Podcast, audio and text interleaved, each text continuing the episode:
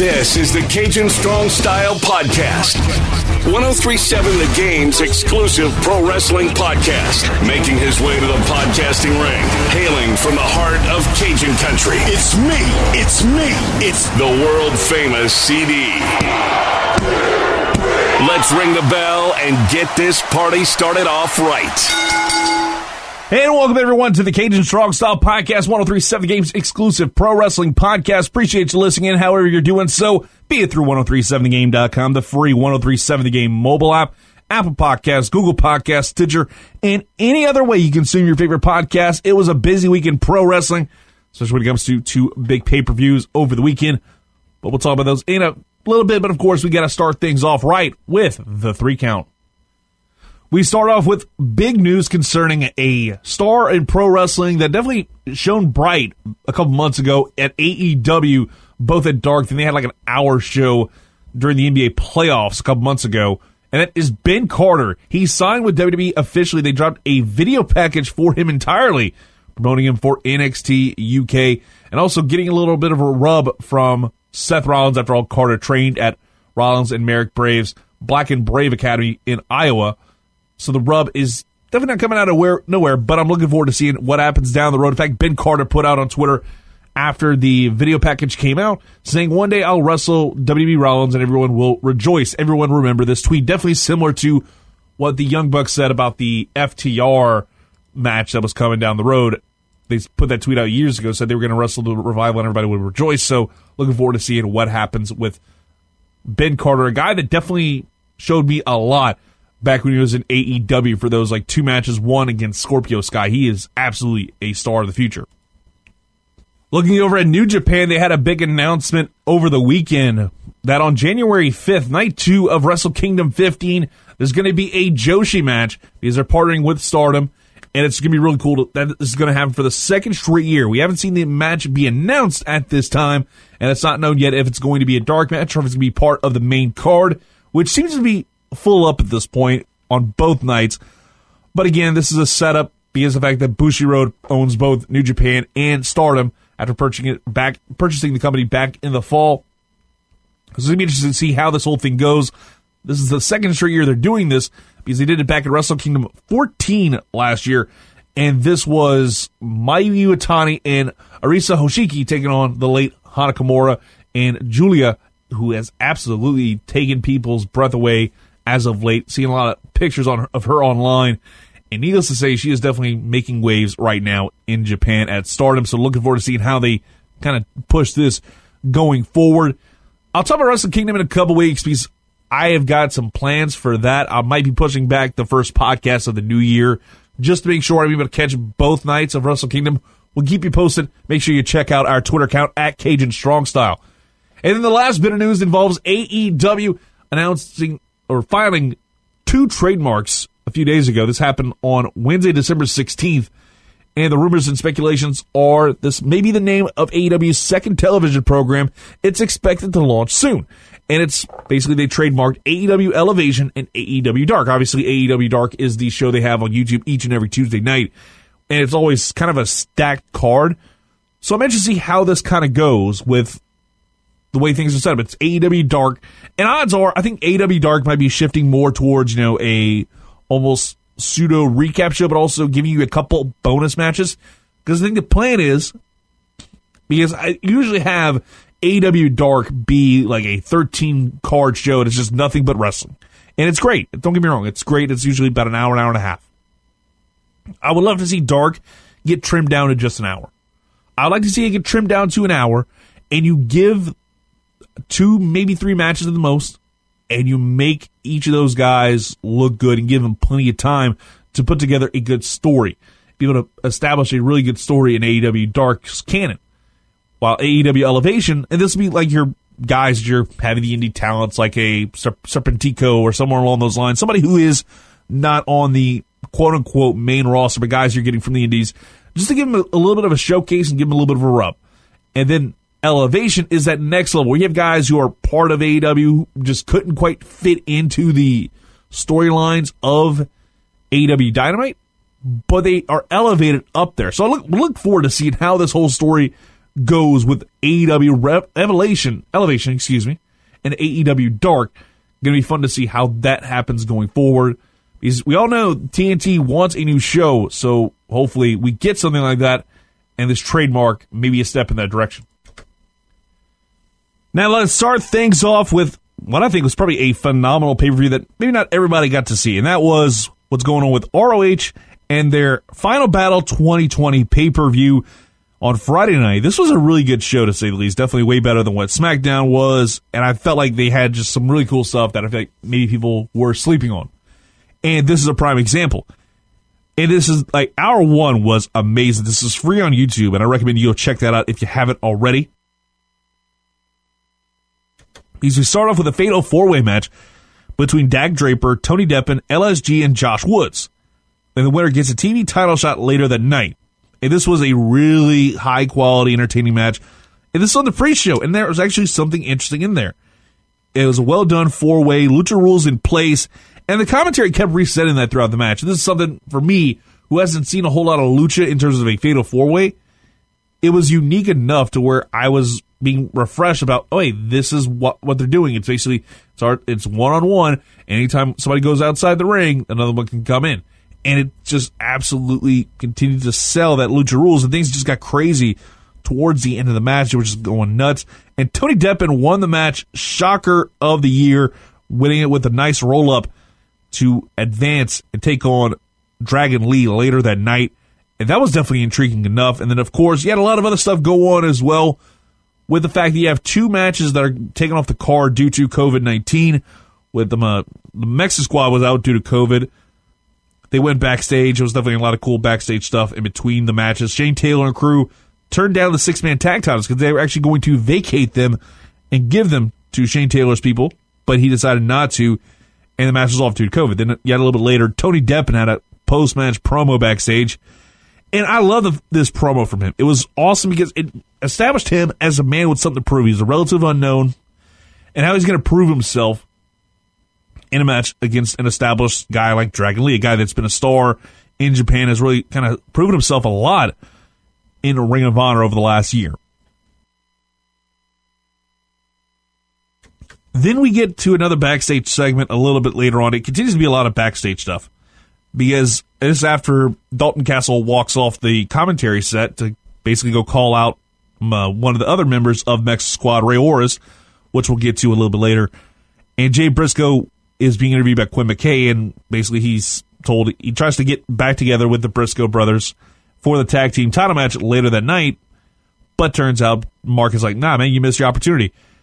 And again, Jay Briscoe, E C three, that's another match that was off, and then he has an interaction with Shane Taylor, so we get to see that match, and that alone was like, okay, that's lit. I want to see this match go down, because these two could absolutely go at it like crazy. Then we get to the Pure Rules Tag Team match. This is the first ever Pure Rules Tag Team match in Ring of Honor. It's Fred Yehai and Wheeler Yuta, two guys who were in the Pure Tournament, taking on two members of the Foundation, and Tracy Williams and Rhett Titus. And this was really cool. And I think this is something that I think feel like people need to go out of their way and check out, because it was so much different than anything else I have ever seen in pro wrestling. And it apparently had something to do with, like, Australian wrestling from back in the day. It was truly like a tr- sharp transition, and I loved it because they they explained a lot in this. It was a lot more about the mo- it was definitely way different than modern tag team wrestling, because they had to tag in and out using hands, none of the blind tag stuff, limited breakup of pinfalls, the rope breaks were still in effect from Pure Rules. So, and you think about it, you had the you had the rope break and the breakup of pinfalls by another tag team partner. That counted against your rope breaks. So it made, it was a very much like heightened match. You didn't have any really dirty, dusty-ish happen.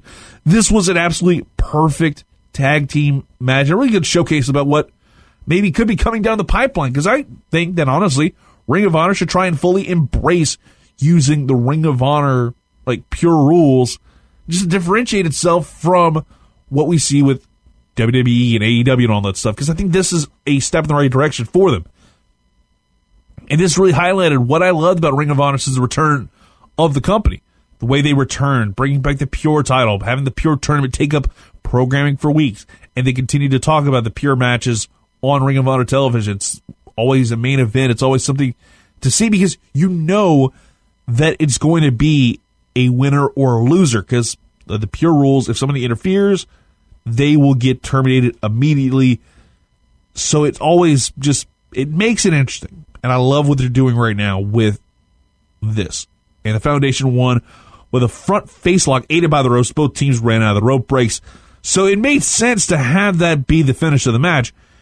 And it was so damn good. I, I thought this was really a smooth match. And again, a really good tag team match that was done on for YouTube. And they actually made a dark match for the most part with the kickoff shows for W W E would just basically be like, oh, hey, we're going to go ahead and put this all together, and it's not going to mean much.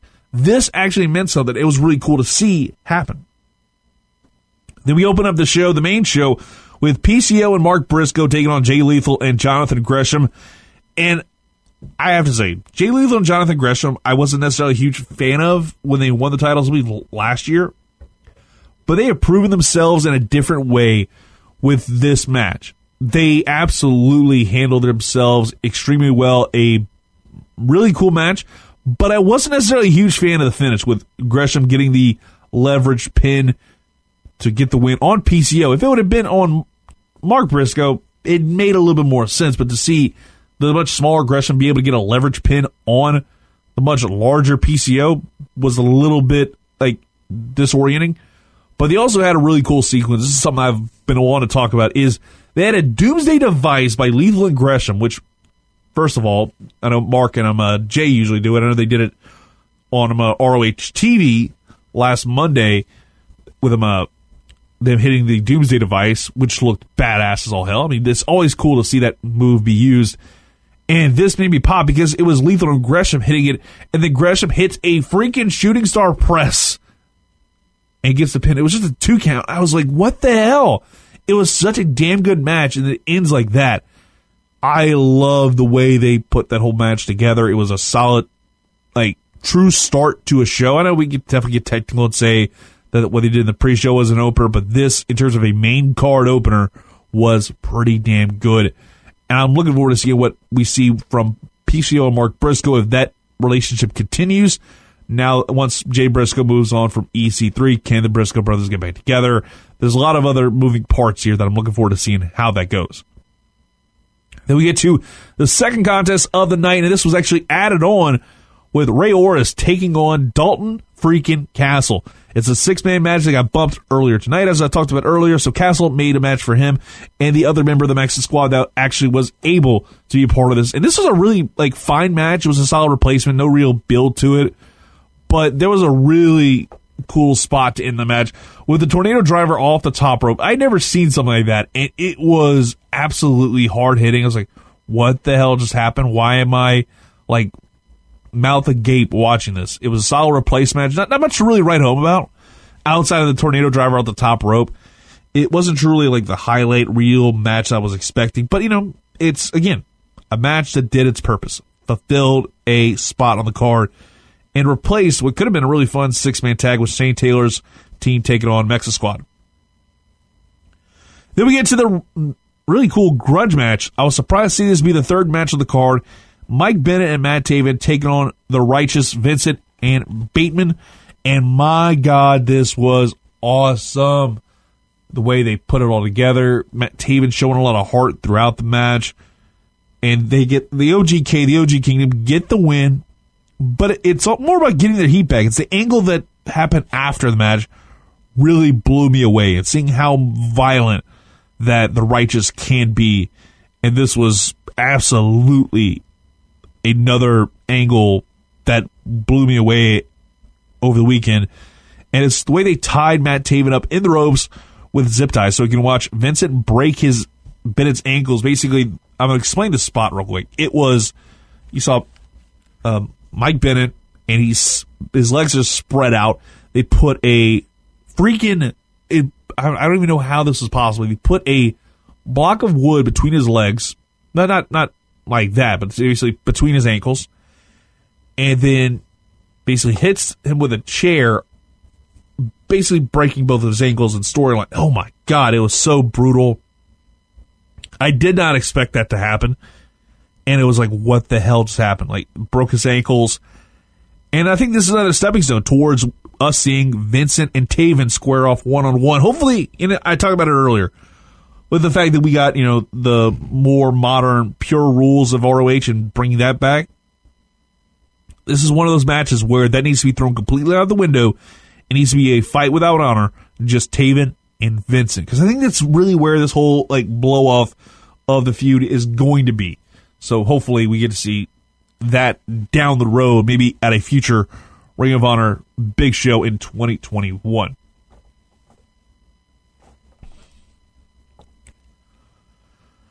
Then we get to the R O H television title match. Tony Deppen taking on Dragon Lee, and this was another banger of a match, and I hadn't seen much of Dragon Lee before this, but I knew he was established enough. He crushed in this one. He was absolutely the star here, and he he blew me away in a lot of his stuff in the match. Dragon Lee retains the title. Just a really cool match. He killed it. Tony Deppen looked good in defeat as well. He definitely showed that plucky underdogness, and I love that from him. So hopefully we get to see more of that stuff down the road. Then we get to another match that was added in during the show and to replace a match with the card. Jay Briscoe, Shane Taylor. This was absolutely what I expected it to be. These two just threw down all throughout. No build to it, but it was damn good. Shane Taylor gets the win and establishes dominance. And, of course, we see respect between Jay Briscoe and Shane Taylor. But it was absolutely just hard-hitting as all get out, and absolutely want to see this match be run back. And there was another match here. Danhausen taking on Brian Johnson. And if Danhausen wins, he gets a contract. And I'll say this. I know people give Orange Cassidy a bunch of guff and, and give him crap for his gimmick. I don't understand the Dan- Danhausen gimmick at all. But it was a fun match. I can definitely take away a lot of like what I've noticed from him and be like, okay, I can, I can understand his appeal a little bit. But it's like, I don't get why it's still over, why it's still being used like at this point in time. Brian Johnson was just fantastic. His promo before the match, his promo throughout the match, he kept getting cocky and was talking on the mic throughout, telling me he was going to kill the internet. And when he cussed and did the, and then Danhausen was like, no swearing. That was absolutely funny, and I popped for that. The teeth gimmick, I didn't quite get it. And then the finish was was wonky, but I, I, I again, it was unusual. Because usually when you see Danny Guerrero like spot, outside of, I think, like one time he's ever done the spot with Lychee and Steele and be able to like pull that spot off, it was never really resulted in a D Q. It was always like a distraction move. I think the only time I ever saw it be a D Q was in Eddie's last match. That, that's the only time I can really remember that finish actually getting a win by disqualification. This actually had a disqualification because Danhausen wiped the microphone on his head, so the paint was on the mic, which was a smart move, to be honest with you. I was blown away that actually was a thing that happened in the match. But it got the win, and I was kind of surprised by that. At the fact that the teeth thing, the teeth spot again, I don't entirely understand Danhausen, but I'm not going to hate on people who aren't a fan of the Danhausen because he absolutely has potential. It's just something that I don't quite understand. Maybe somebody, somebody, can explain to me what's gotten him over. Then we get to the penultimate match of the night, and it is Flip Gordon taking on Jonathan Gresham. By the way, Flip Gordon can go to hell.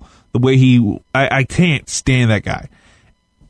With the whole gimmick of him being like, me, well, it's not a gimmick. It's actually his personality. He's being a complete douche, a complete bag.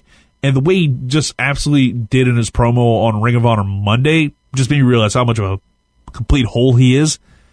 And it was just, what the hell?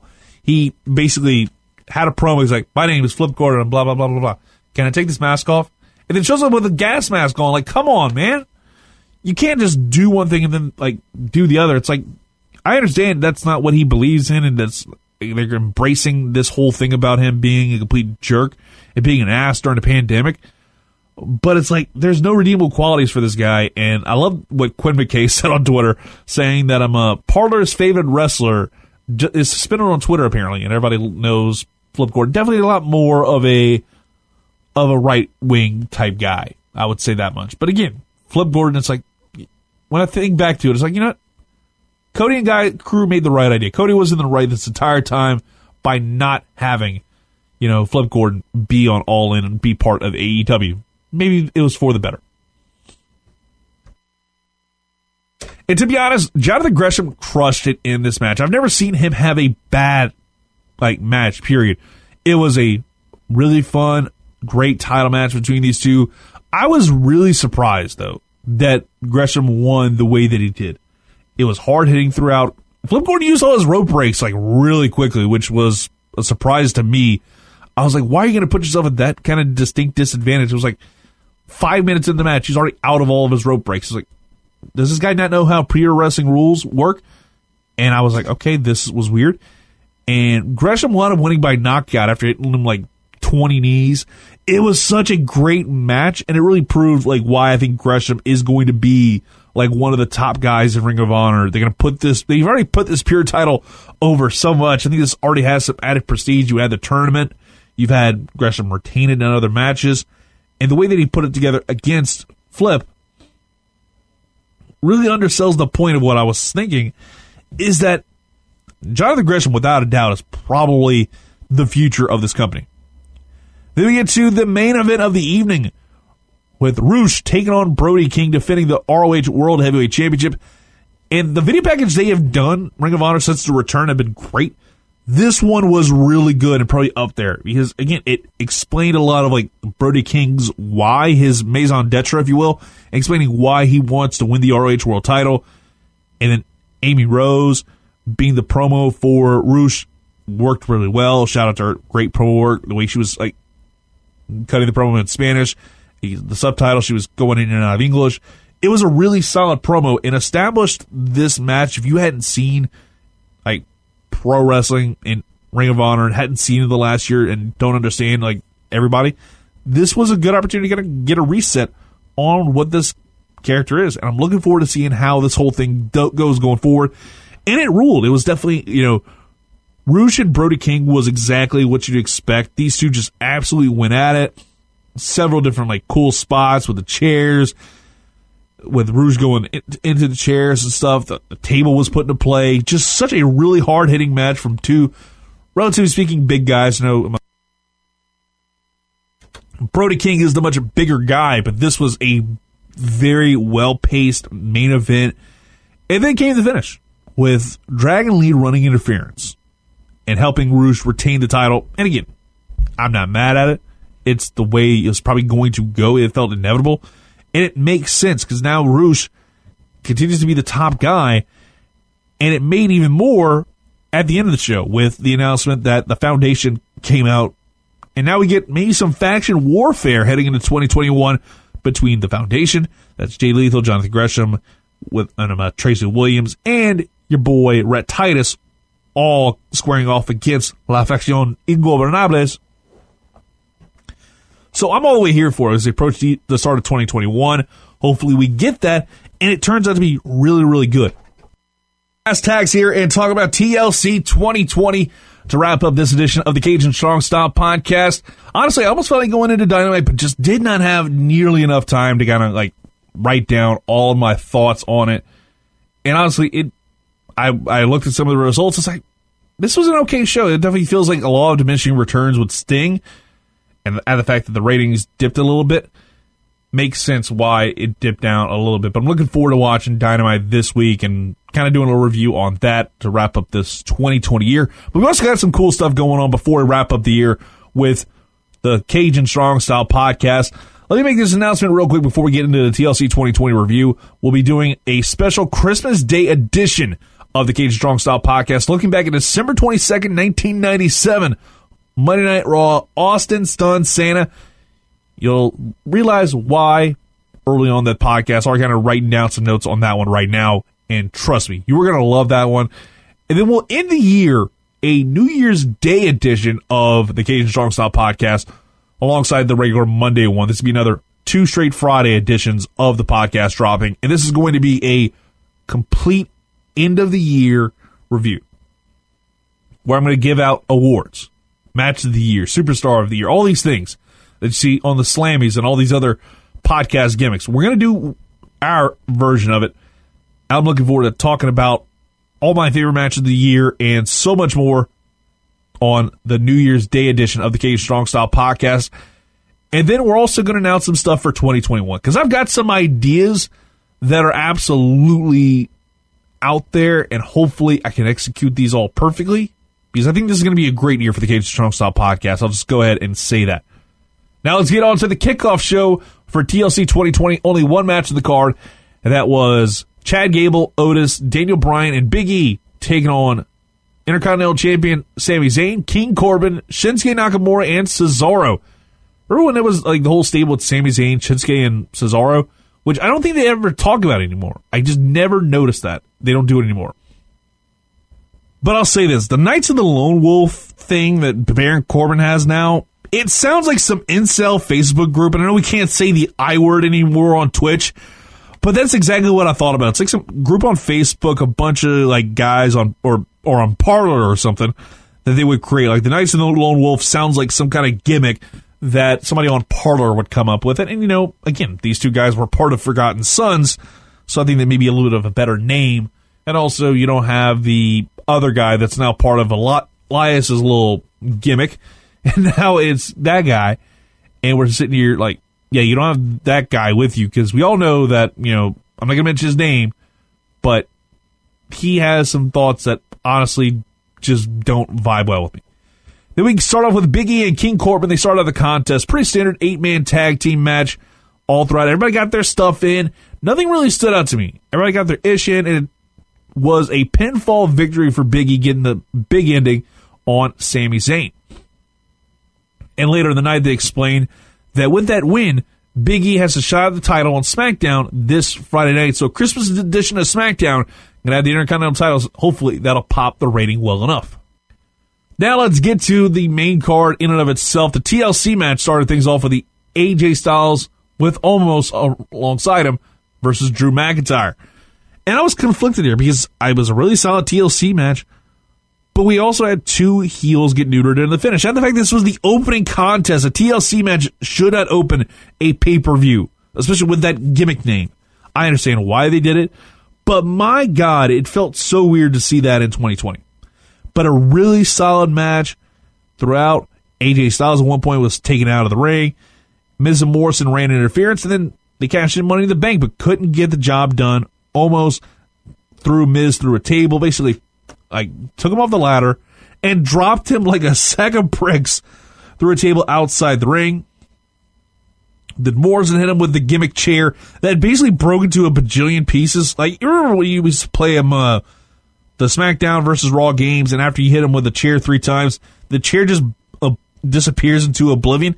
That's exactly what that looked like to me, and I had to pop for that. He no-sold it, and then, you know, didn't play a real role in the finish, but he wound up just dealing with Morrison, all that stuff, when Morrison could have just ran out the ring. He just walked backwards like a dummy, and it made him look like a big geek, a lot like Miz did, cashing in during the T L C match. You should have just waited till later. I'll explain why in a little bit.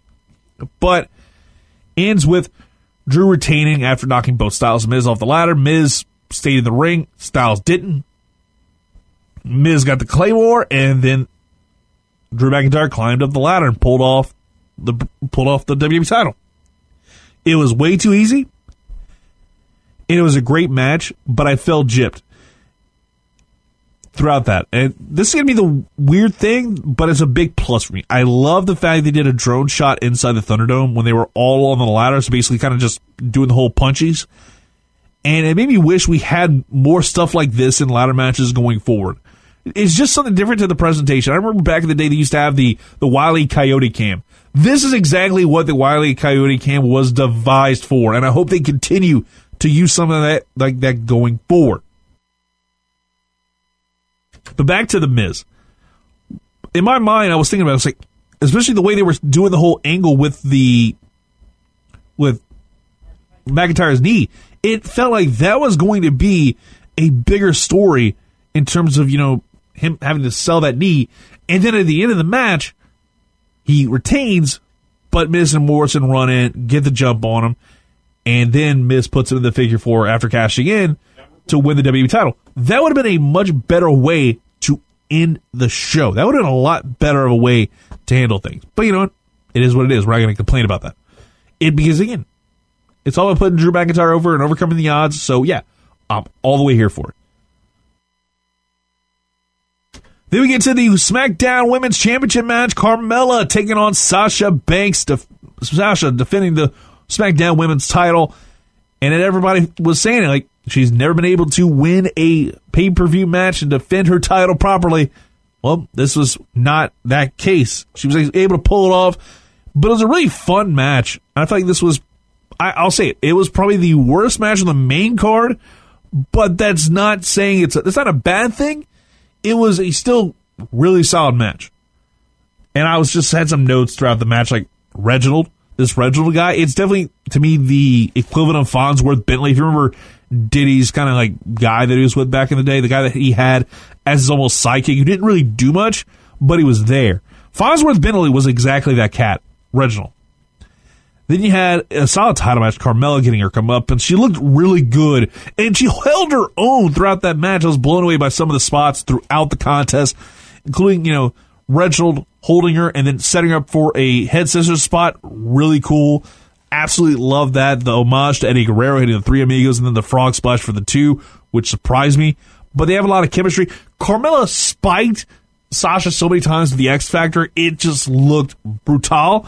And I loved the way this match went. And hopefully I get to see these two have one more go down the road, because I feel like there should be at least one more match between these two. I understand Carmella lost and how we move on, but I would like to see one more go with these two. It just felt like they had a lot of great chemistry and they fit really well together. Speaking of people who fit really well together, it's without a doubt the Hurt Business and the New Day. The Raw Tag Team Championship match. For me, this was match of the night. I was saying it was so far in my notes, but I think this was the match of the night for me, because it was so damn smooth all throughout the match. These two put together a really good story, like in a succinct, like ten, twelve minute package. And Shelton really blew me away how good he still is in twenty twenty. The way that he caught Kofi Kingston with uh, Kofi, Kofi Kingston was like House of Fire, goes for the boom drop. Just as Kofi jumps, Shelton catches him, and the camera angle for that camera cut was so damn smooth. He catches him, picks him up in the powerbomb position, and then basically switches him over into a Doomsday. Cedric Alexander tries to hit the Doomsday, but Kofi counters with a roll-up. Was just silky smooth, and everything about that was perfect. And also, yeah, the right guy get the win for the team. It was Cedric Alexander, because we see it far too often. I think they've done this, in fact, on Monday Night Raw with Cedric. Is that he gets a tag, the blind tag, but not finish the job. He tries to getting too cocky. This was a great example of them pulling that off. And it actually worked with him hitting the lumbar check on Kofi and getting the win for his team. And we got new tag team champions. Add the fact that it's continuing to establish that Cedric's not the weak link in the group. The Hurt Business continues to be the best part of Raw once they hit their rhythm, because at the beginning they kind of sucked, but now they've started to hit their rhythm, hit their stride, and now that you've got Cedric in there, it absolutely puts this group on another level. And I'm hoping this continues to be a story. I would like to see this match a few more times, to be honest with you. I know I talk about, like, burnout. I'm not burnt out on this yet. I think we're continuing to see new stuff out of these guys, and I want to see more. But going back to what I was talking about Cedric, the way they did Cedric was the right way, because I, I said it earlier with the cocky heel, get the blind tag. Like, like for instance, Colt Cabana, I can remember it was not Full Gear, but All Out, where the Dark Order was in a tag team match, and they're like, Colt trying to get the pin, but Colt got too cocky, and they lost the match because of it. This was the right way to do it, and it would have sucked if, you know, yeah, it's Cedric not get the win. Again, possibly my favorite match of the night. Then we get to the women's tag team title match. Asuka and a partner to be determined, taking on Nia Jax and Shayna Baszler. And, of course, Charlotte Flair was the mystery partner. It felt inevitable, to be honest with you. I knew it was coming. And she looked great. She had a lot of work done, got her implants taken out, and she looked, like, great. She looked, like, actually like a real person. Because when she had the implants, it felt a little more cartoony. and way too inflated. Honestly, this all worked for me, and I was absolutely here for it. Then yeah, I saw Flair throughout the match. She was basically put over as the true star in this match, and really reestablished her as being a good babyface. She had a really good hot tags, House of Fire spots. And at one point, she was absolutely waylaying Nia Jax with chops. The way it sounded, like each one was just a slap, and you could just hear each and every chop, and it was so damn good. It felt almost like I was watching like a New Japan match with Marufuji, where he was just chopping people like crazy. Thankfully, nobody got as hurt as some people did getting chopped by Marufuji in Japan. And the champs did really need a number on Asuka, and it was a good storytelling by attacking the arm, because it kept because Baszler kept trying to get the Kirifuda clutch in on Asuka, and also tried to get it on Flair towards the end.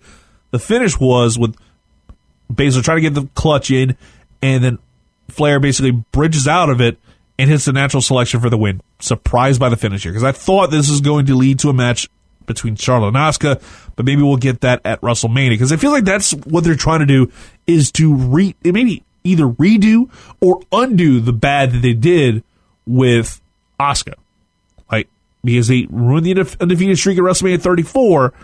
Are they trying to fix that by eventually having Asuka finally get over on Charlotte on a big stage and keep her away from winning the title? Because we all know Charlotte wants to get like twenty women's titles that surpass her father, Ric Flair, with all the titles that she's won over the years. So who's to say that doesn't continue to happen at WrestleMania? I think what I'm interested to see how this whole thing goes. Do they continue to be friends or enemies or what have you? I'm looking forward to it. Then we get to the W W E Universal Championship match, the semi-main event of the night. Again, surprised by that. I'll say that much. I was definitely surprised by it.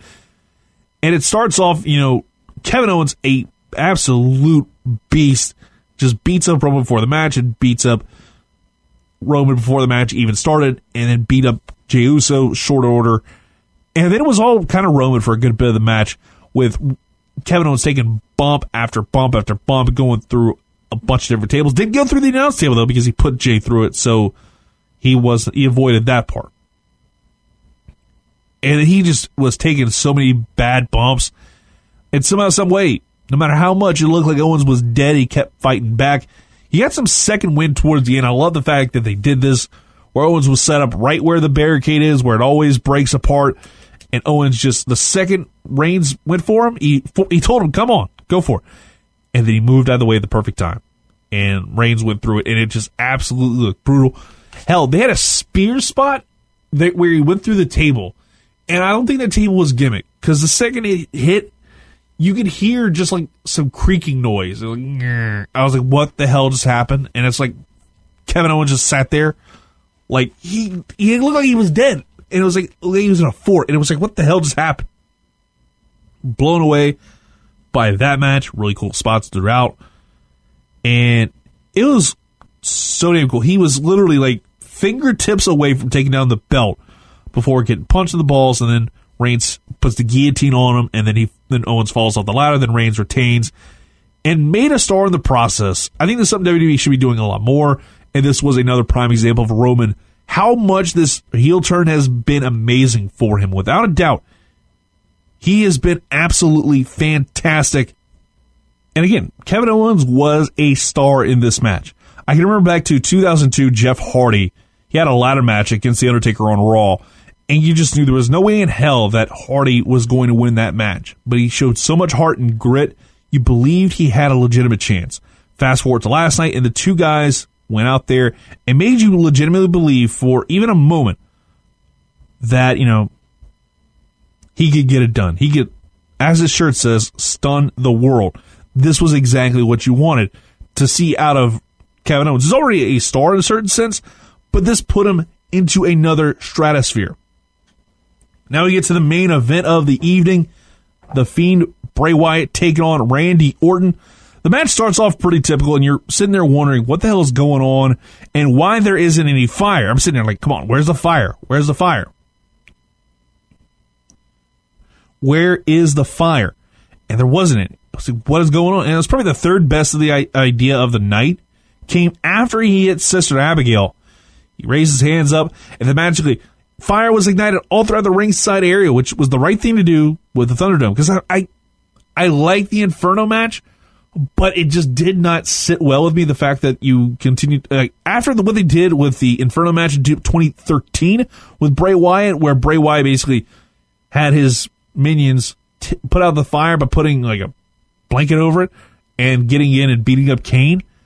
That has kind of gone away. The fact that they did this in the Thunderdome with nobody around and they were able to set the whole thing on fire ringside was perfect. I love that they did that. It was way better than what it could have been if there were fans in the stands. This was way better. And probably a big reason why I've loved the Thunderdome, because they absolutely killed it with this. Some cool, like, false finishes throughout after this point. Bray Wyatt had a belt, set it on fire, and basically tried whipping Orton with it. Orton moved out the way at the right time. And it, they had a really awesome spot where it just looked like it was going to be curtains for Orton, where Bray basically had the old rocking chair. It wasn't his old rocking chair, and set it on fire, and basically put him on the rocker that was soaked in gasoline, set that on fire. Orton moved out of the way just in time. It was so well done. You kept seeing these these false finishes, these cool spots. They had a pickaxe in the match. I was like, why is a pickaxe inside of a W W E ring? It's like, what the hell is that doing there? I was blown away by that. And then you had the Fiend. Finish was he put the mandible claw on Orton and tried to push him into the flames, but Orton turns him around and sets the jacket on fire, which Bray no sold for the most part. Again, it's the Fiend. It's not like Jason Voorhees. And then, you know, got R K O'd, and then he sold the rest of the way. And again, they never rang the bell for this match, and it was over. The match was over. Orton walks out, and he thinks that basically the Fiend is playing dead. You know, he he's going to play dead and then beat him up again to get his heat back. Nope. Did not get his heat back. And then he pours like a whole like little thing of gasoline on him and sets Bray on fire. And we cut to black. Puts him on fire. And I was like, what is going on? No, no. What is going on? This is awesome because it ruled so damn much. I give me that a lot more than anything else, because I was like, what the hell's going on? This is the best thing ever. And it was way more than I expected, because I just thought this was going to be, honestly, an underwhelming show for the most part, but this was way better. And I love the fact that there's a lot of layers to it when you really think about it and look back on Bray Wyatt's career, because I just, I was blown away by this whole thing that, you know, and it was something I just kind of looked back on. Is that Bray Wyatt started out as Husky Harris. Husky Harris was written off by Randy Orton in the build for Punk versus Orton back at WrestleMania twenty-seven. This is almost ten years ago. This happened with Husky Harris getting punted, and then he just disappeared off the face of the earth. And then, little do we know, a couple years later, he'd come back as Bray Wyatt. And his first match was an Inferno match at SummerSlam against Kane, which he won thanks in large part to his uh, the Bayou Buddies. And then the Fiend's arc, at least it looks like this is going to be the point where the Fiend's arc ends. Or maybe we see him pull Jason Voorhees down the road and come back. I don't know. We'll see. But the Fiend's arc, at least for now, ends after losing an Inferno match to Randy Orton. It might not be that deep when it comes to how they came up with this finish, but I would love to see this be the thing, because it's something that speaks to me as like a fan of pro wrestling and how much, like, I miss continuity. Continuity is something I think is very important to the sport of pro wrestling, especially when you have guys that have been like going through multiple character changes. And in the case of Bray Wyatt, it's a subtle change. You're able to tell outright, oh, hey, you know, Bray Wyatt and Husky Harris are the exact same guy. Meanwhile, Glenn Jacobs, Doctor Isaac Yankem, Fake Diesel, and Kane, they're all three different characters. Did you, like, if you weren't into like knowing all the inside secrets, you didn't know that Isaac Yankem was Kane, or Kane was Isaac Yankem and Fake Diesel at one point. You did not know that because you weren't necessarily following the product in that way. The fact that you're able to kind of understand a guy's character arc from start to finish, Husky Harris, Bray Wyatt, The Fiend, and understand how much he has changed throughout his career and know that it's almost full circle, especially just the Bray Wyatt slash The Fiend arc.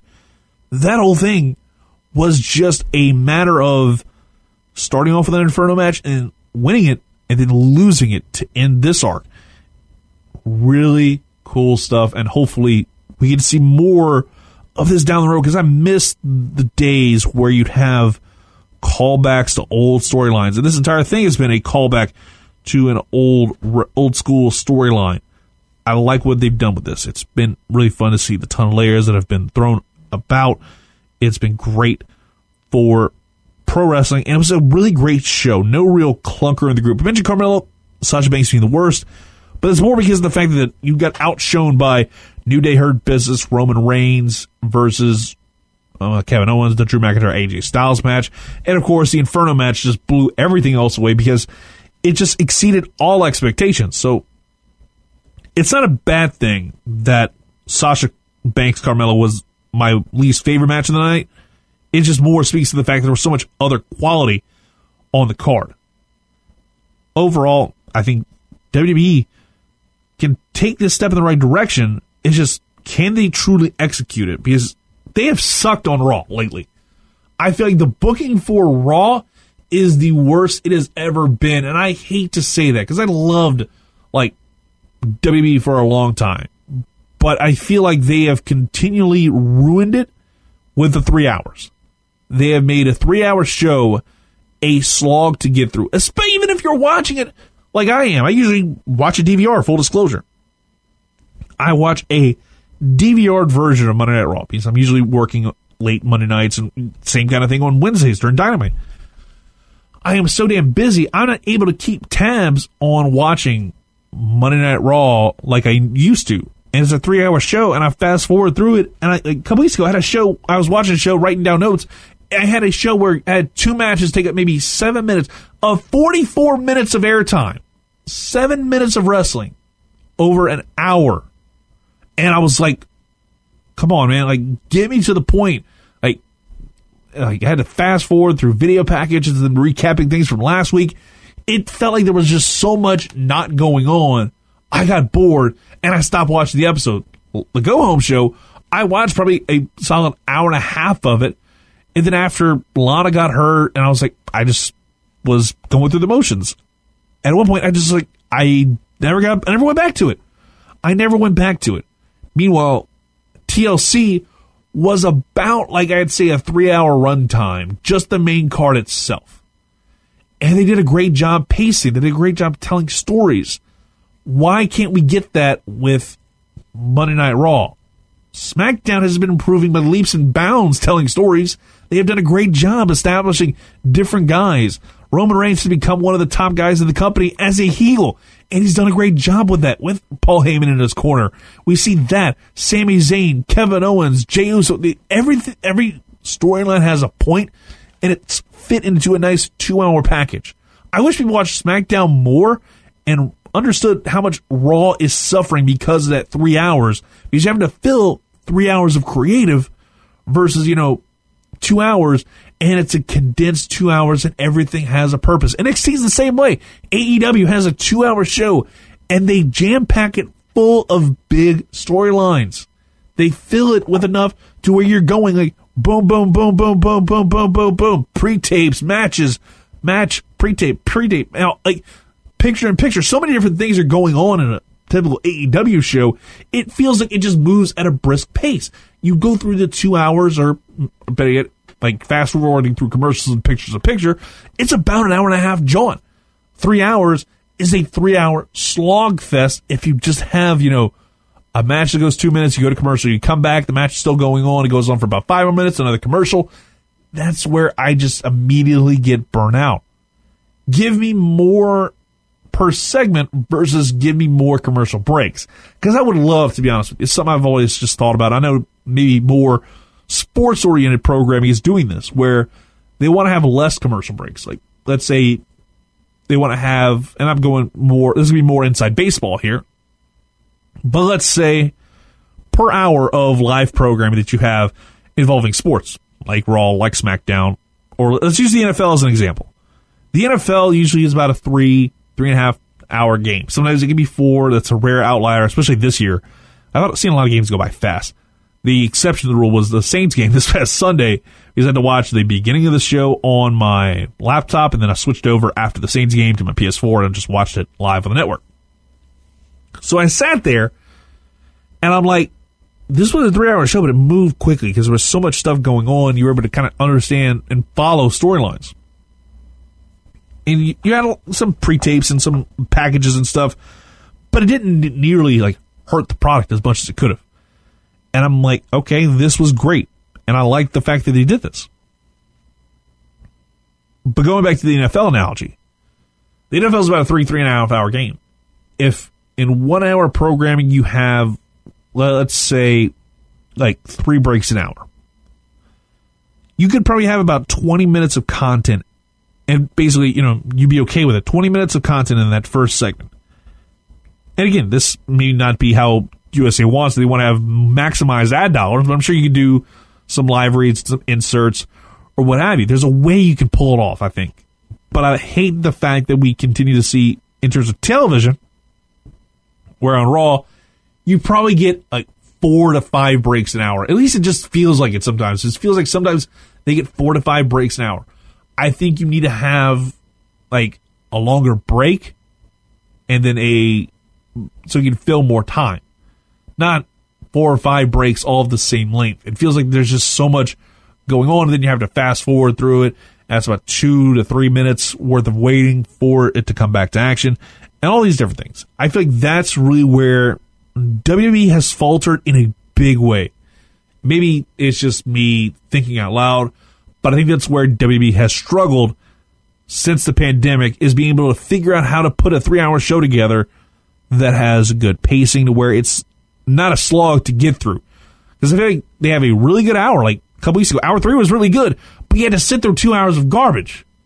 If I had to sit through, like, hour one was good. Hour two kind of had a little bit of a lull, but it picked up as the hour went on. And hour three was really, really good. I think you'd be able to put together a really good formula for Monday Night Raw that way. But it feels like it's crap, crap, and then third, then like one segment of the third hour is good. It feels like there's just no like rhythm to it. And I hope that they can get into that rhythm one day, because I think W W E needs to be good and has a chance to be good, but just doesn't give itself that potential because of Vince McMahon. Vince McMahon needs to just step away and let Triple H do his thing, because he's done a great job with N X T and be able to make that brand viable. I'm sitting here just like, come on now, like, why are we doing this? Why are we continuing to shoot ourselves in the foot and have W W E just falter every step of the way? That's going to about do it for the Cajun Strong Style Podcast. Make sure you leave us a five-star review, six stars if you're in the Tokyo Dome, for the Cajun Strong Style Podcast, one oh three point seven The Game's exclusive pro wrestling podcast.